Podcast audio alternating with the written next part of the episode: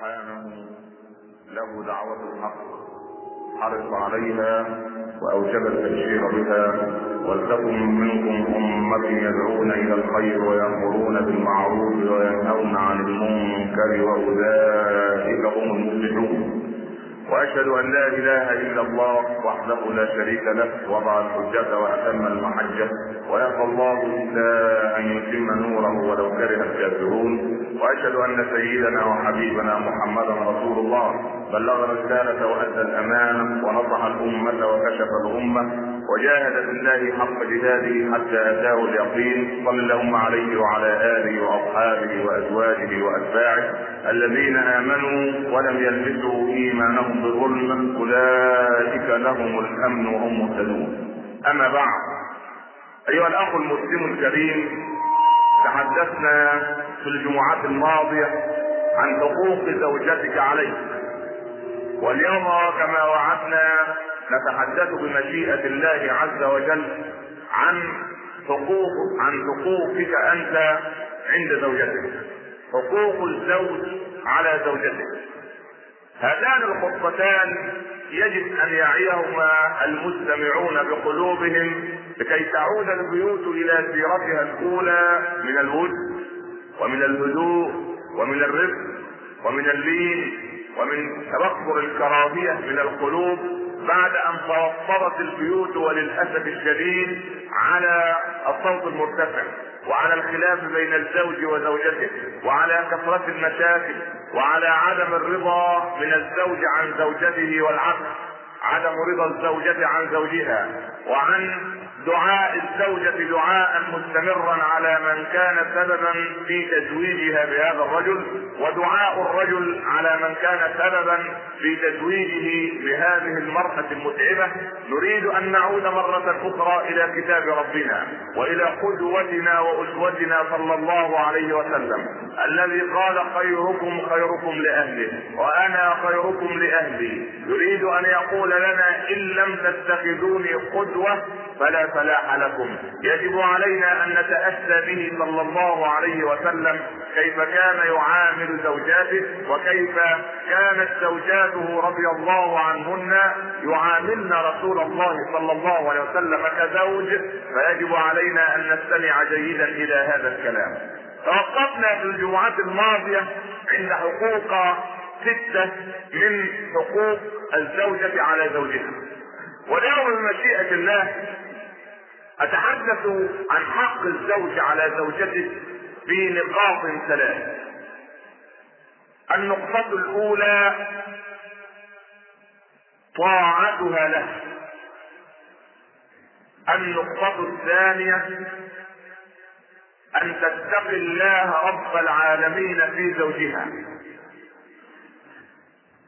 وينبثق منها حسن العشرة. النقطة الثالثة التزين والتجمل للزوج ولا لغيره.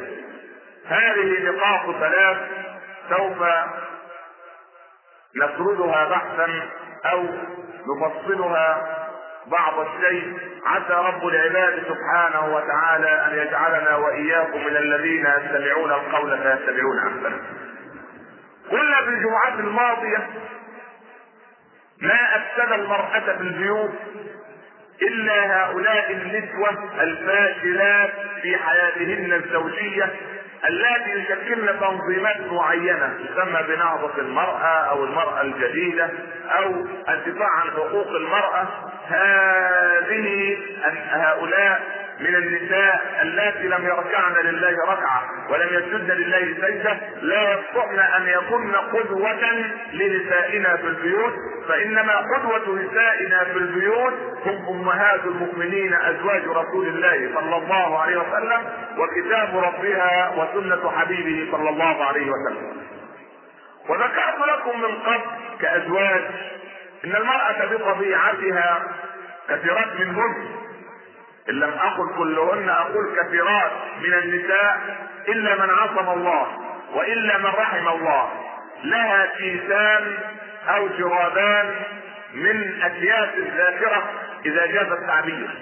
يعني إذا كان للمرأة في ذاكرتها كيس تحمل فيه أشياء فإن لها كيسان. كيس غير مثقوب تحمل فيه لك كل كلمة خبيثة وكل معاملة سيئة. وكيس آخر مثقوب تحمل لك فيه معاملتك الطيبة وكلماتك الطيبة. هذان الكيسان موجودان عند كثير من النساء.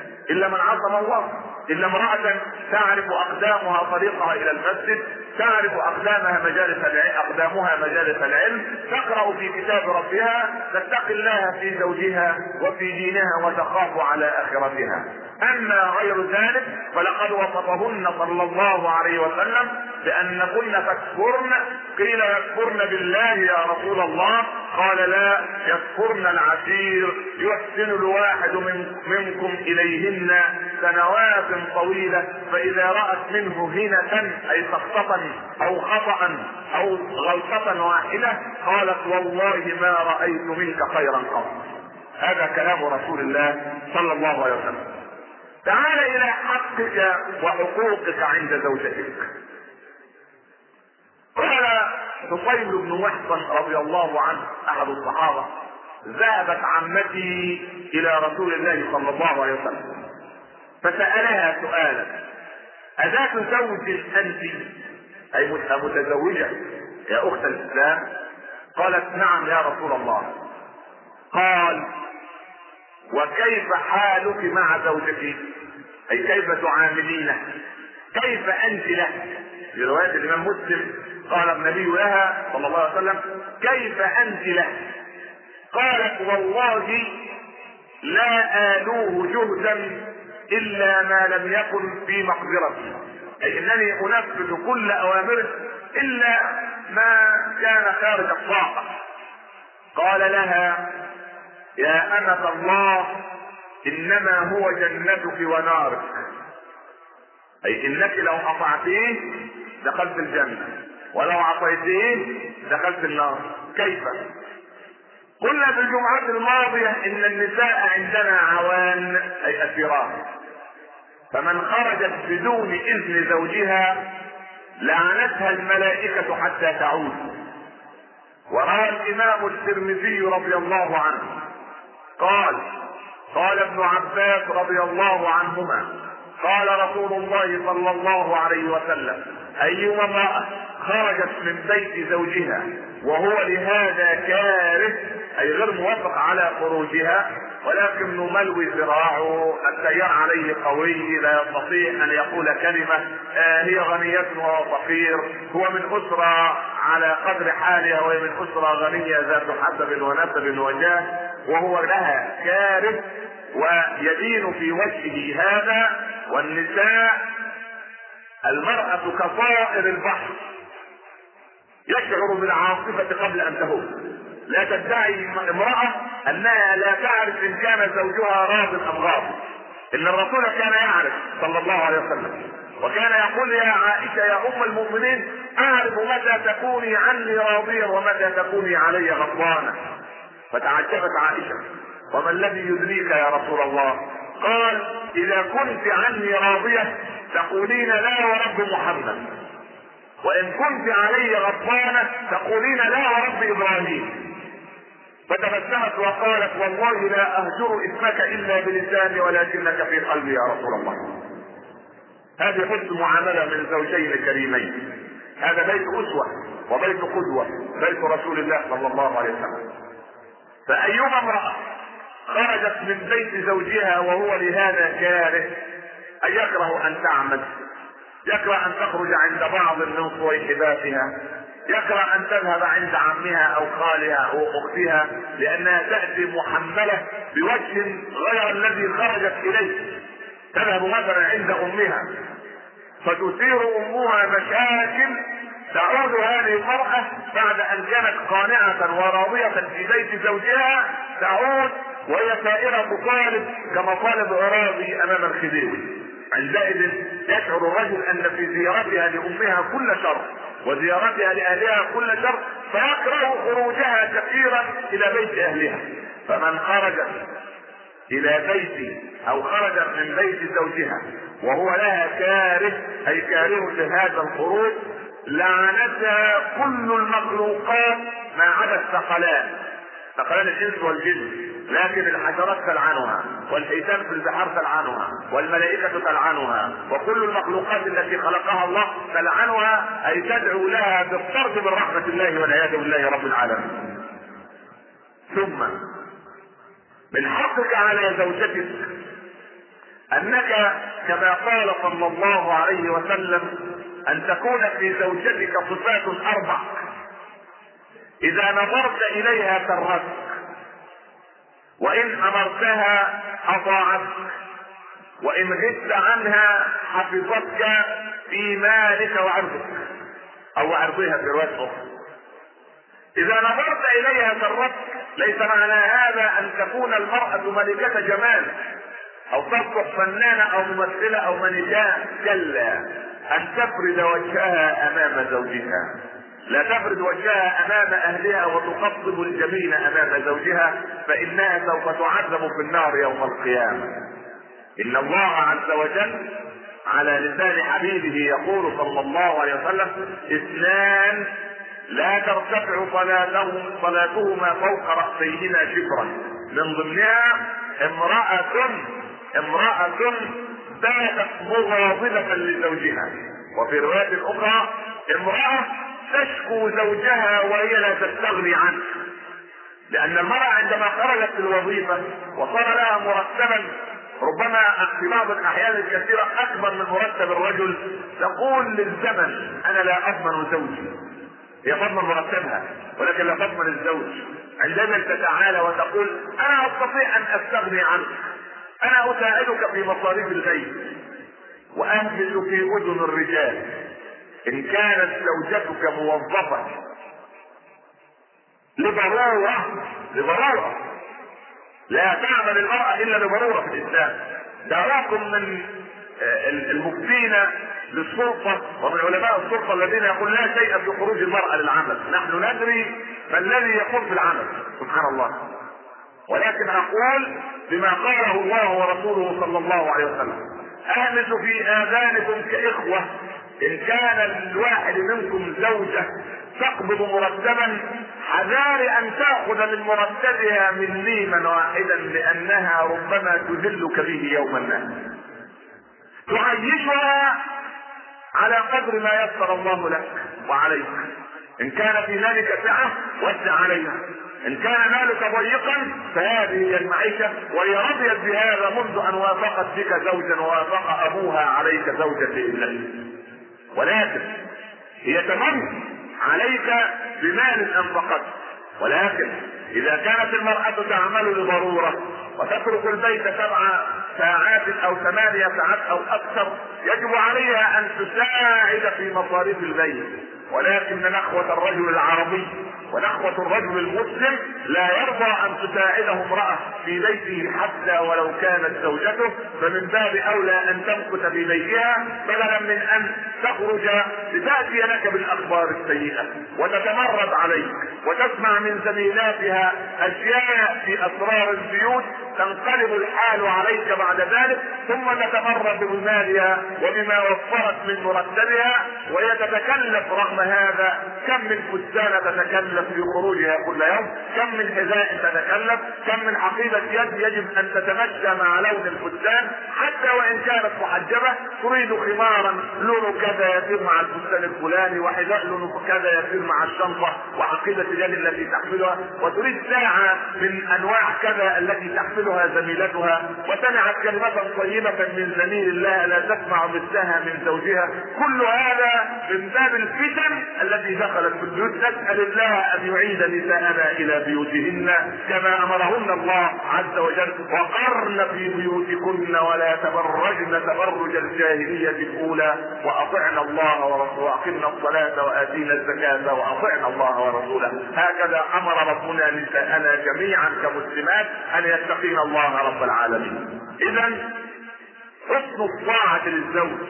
أيما رجل دعا امرأته لفراشه فأبت بادت الملائكة تلعنها. ويقول النبي صلى الله عليه وسلم ونساؤكم من أهل الجنة الودود الولود التي إن غضبت من زوجها أو غضب منها زوجها دخلت عليه حجرته فصافحته وربتت على يده وقالت لا أذوق غمضا حتى ترضى عني هي في الجنة هي في الجنة هي في الجنة. هكذا يبشرها الحبيب المصطفى صلى الله عليه وسلم.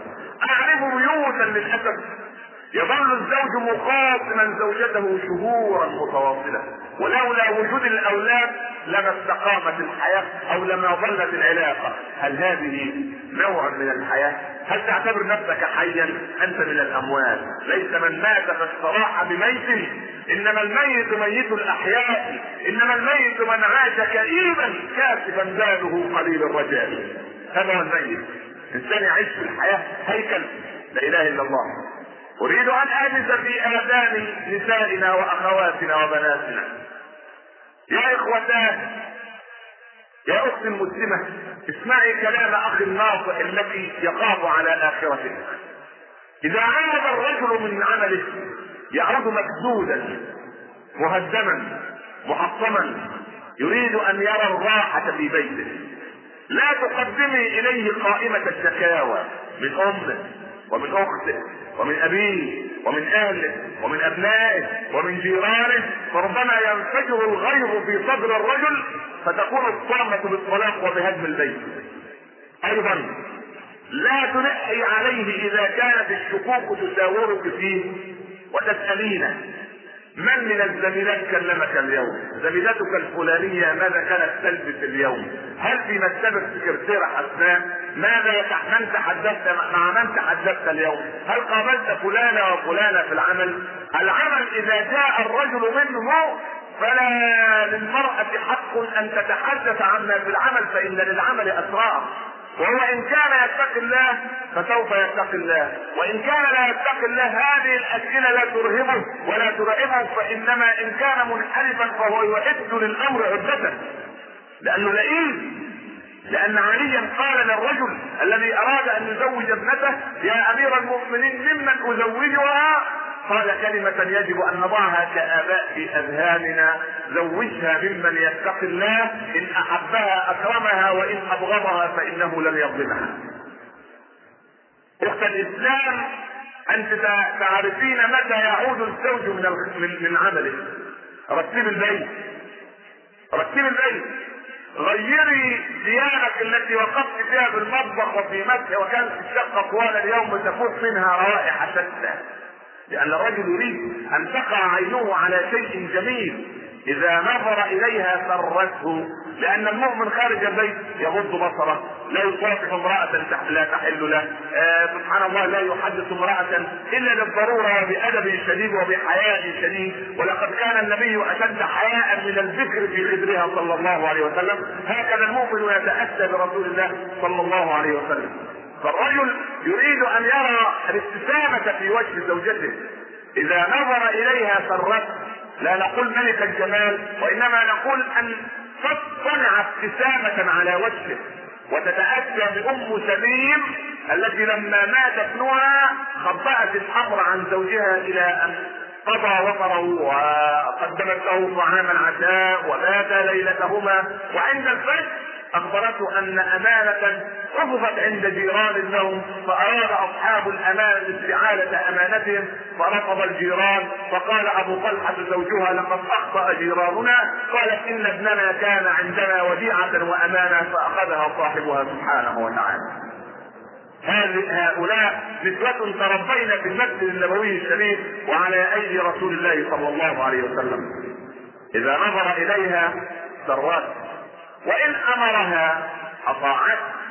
يعني مثلا لا تفاجئ الزوجة زوجها بمشوار مفاجئ. أريد زيارة خالتي. أريد أن أذهب إلى أخي. لا. تحين الفرصة للطلب. لأن الرجل يعود من عمله مجدودا مهموما متعبا. هناك القوى. يريد كلمة حامية. يريد ابتسامة لطيفة. لا تكلمك شيئا حتى وإن كانت طبيعتك تقطيب الوجه. إن كان هذه الطبيعة هناك من الناس رجالا ونساء من طبيعته يرسم التكشيرة على وجهه.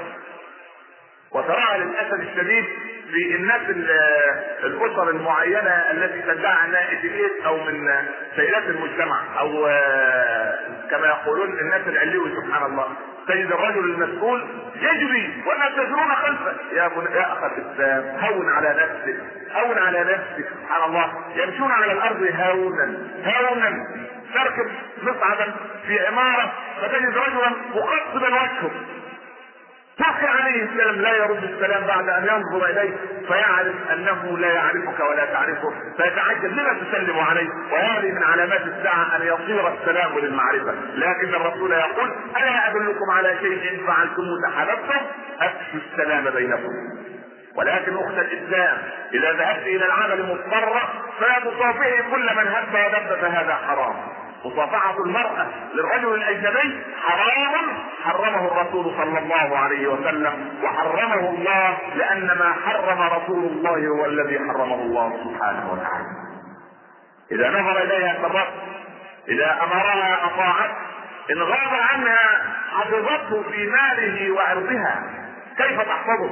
لا تخرج أسرار البيت خارجة، لا تتحدث عن طعامهم وشرابهم أو بخل زوجها أو كرم زوجها أو معاملة زوجها. هذه أسرار بيوت إن من أكبر الخيانات عند الله أن يحدث الرجل امرأته أو زوجته حديثا فتصبح لتحدث به جيرانها والعكس أيضا أن تحدث المرأة زوجها حديثا وتسره إليه فعندئذ يصبح فيحدث به اصدقاءه وجلساء هذا من أكبر الخيانات والعياذ بالله عند الله سبحانه وتعالى.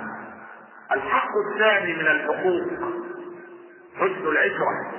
بعد الطاعة وبعد أن تفرد وجهها له أن تحسن معاشرته. كيف تكون حسن العشرة؟ كثير من البيوت المرأة نعم قد تكون متعبة. هذه أيام استثنائية لكن ليس طوال الوقت. الرجل يتمنى صباحا أن تستيقظ زوجته مبكرا لتعد له شايا أو طعاما. لا تتركه لخادمه لا تتركه لبنت من بناته فإنما هو يريد زوجته الحانيه يلقى يومه بابتسامة تطبع في ذاكرته حتى إذا ذهب إلى العمل فرأى ابتسامة من شيطانة في العمل قارن بينها وبين ابتسامة زوجته فحل الله عز وجل ابتسامة الطاعة عن ابتسامة المعصية. عندئذ يكون محبا لزوجته محجوبا عن المعصية والنظر إلى ما حرم الله سبحانه وتعالى. لكن أن تبدأ الزوجة زوجها بطلبات الساعة الثالثة صباحا. نريد كذا وكذا وكذا وكذا. وما عندناش غدا وما عندناش أكل. وبكرة عايزين كذا وبعد الغد عايزين كذا. وعايزين نروح نصيف والولاد مرزوقين وعايزين يتفسحوا وعايزين فلوس. وهو الرجل يحمل الهموم صباحا. تخيل انت يذهب إلى عمل محصما منجما لا يريد أن يعود. مجرد أن يغلق الباب خلفه يشعر كأنه عصفور كان محبوسا في قفص ففر إلى الله سبحانه وتعالى. لا نريد من الزوجة الصالحة أن تصنع هذا مع زوجته ولكن تتحين الفرص لتقديم الطلبات. والزوج أيضا لا يكون بخيلا مع زوجته. بل بالعكس ليسمع حديث رسول الله صلى الله عليه وسلم. روى الإمام البخاري رضي الله عنه عن ابن مسعود رضي الله عنه عن النبي صلى الله عليه وسلم. قال دينار أنفقته على مسكين ودينار أنفقته على يتيم ودينار أنفقته في سبيل الله ودينار أنفقته على أهلك خير الدنانير ما أنفقتها على أهلك. انظر. أن توسع على أهلك مما وسع الله عليك به. هذا من الكرم الذي يجب أن يظهر فيه لأن هذه صفات من صفات رسول الله صلى الله عليه وسلم. حتى دخل علي ذات يوم وكان بيته فقيرا مع فاطمة فوجد لحما في البيت. قال عجبا. ما هذا؟ قال والله يا قالت فاطمة والله يا أبا الحسن إن اليوم عيد النيروز عند الفرس. ورجل منهم أهدى إلينا هدية. وجعل مسلما يذبح الذبيحة فسمى الله. وأرسل إلينا لحما. فتبسم عليه. أهذا يوم النيروز قالت نعم. قال نورزونا كل يوم. سبحان الله يريد أن يمتلئ البيت خيرا كل يوم.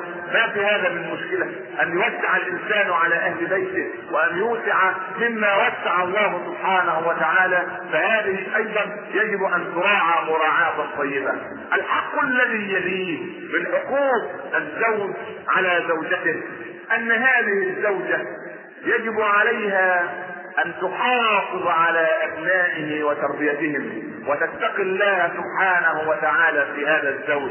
لا غير على الزوج لا غير ابدا أن تخلع عن زوجها ثيابه أن تخلعه ثيابه الرجل مهما بلغ من السن هو طفل. الزلال يأخذ بقلبه ويأسره ويجعله أسير المعروف. فإن الإنسان إذا صنع إذا صنع فيه معروف فإن هذا المعروف يختلط القلوب فورا فعندئذ ابتسامة وكلمة طيبة وحسن خدمة وحسن رعاية. لا بد وأن هذا الزوج حتى وإن كان سيء الملكة فإنه سوف يعامل زوجته معاملة طيبة. اللهم اجعلنا من الأزواج الذين يعاملون زوجاتهن معاملة طيبة واجعل زوجاتنا من الذين يعاملوننا معاملة طيبة وأعد الإسلام إلى بيوتنا يا رب العالمين. أقول قولي هذا وأستغفر الله لي ولكم.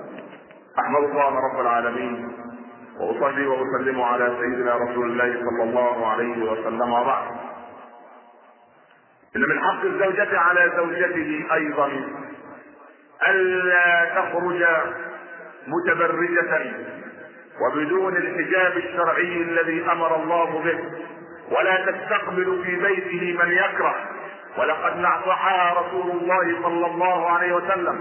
قال إن لكم عليهن ألا يوطئن فرجكم من تكرهون ولا يأذن في بيوتكم لمن تكرهون. أي أنك تكره مثلا عما لها لا تحب خالا لها هم من المحارم فلا تأتي إلى البيت فتجد هذا العم وهذا الخر ربما تضيق أنت فرعا. والمرأة تدرك تماما من من أهلها يحب زوجها ومن من أهلها لا يحب زوجها. أيضا إذا لم تسترح بصديقة لها عليك أن تنصح زوجتك. لا أريد أن تدخل هذه المرأة بيتك يجب على المرأة أن تطيع لأن هذا بيت الرجل. أما مسألة الشقة من حد الزوجة وحاضنة وغير حاضنة هذا كلام تهريج آخر. نحن نتكلم في الإسلام. نحن لا نتكلم لا نتكلم على منبر رسول الله في التهريج لا. نحن نتكلم من كتاب الله ومن سنة رسوله صلى الله عليه وسلم. ألا تسافر امرأة مهما بلغ الأمر أكثر من 80 كيلو إلا مع ذي محرم. لا لأي أمر مات أبوها في طنطا في الإسكندرية في أسيوط. مات أخوها ماتت أمها. مرضت أختها مرضا شديدا. لا يجب أن تسافر أكثر من 80 كيلو إلا مع ذي محرم وإلا فإن الملائكة تلعنها حتى تعود والعياذ بالله رب العالمين. ولذلك أعجب كثيرا عندما اجد على محطة سكة الحديد أحيانا والإنسان يضطر لسفريات معينة تستغرق في القطار خمس ساعات وست ساعات وأكثر.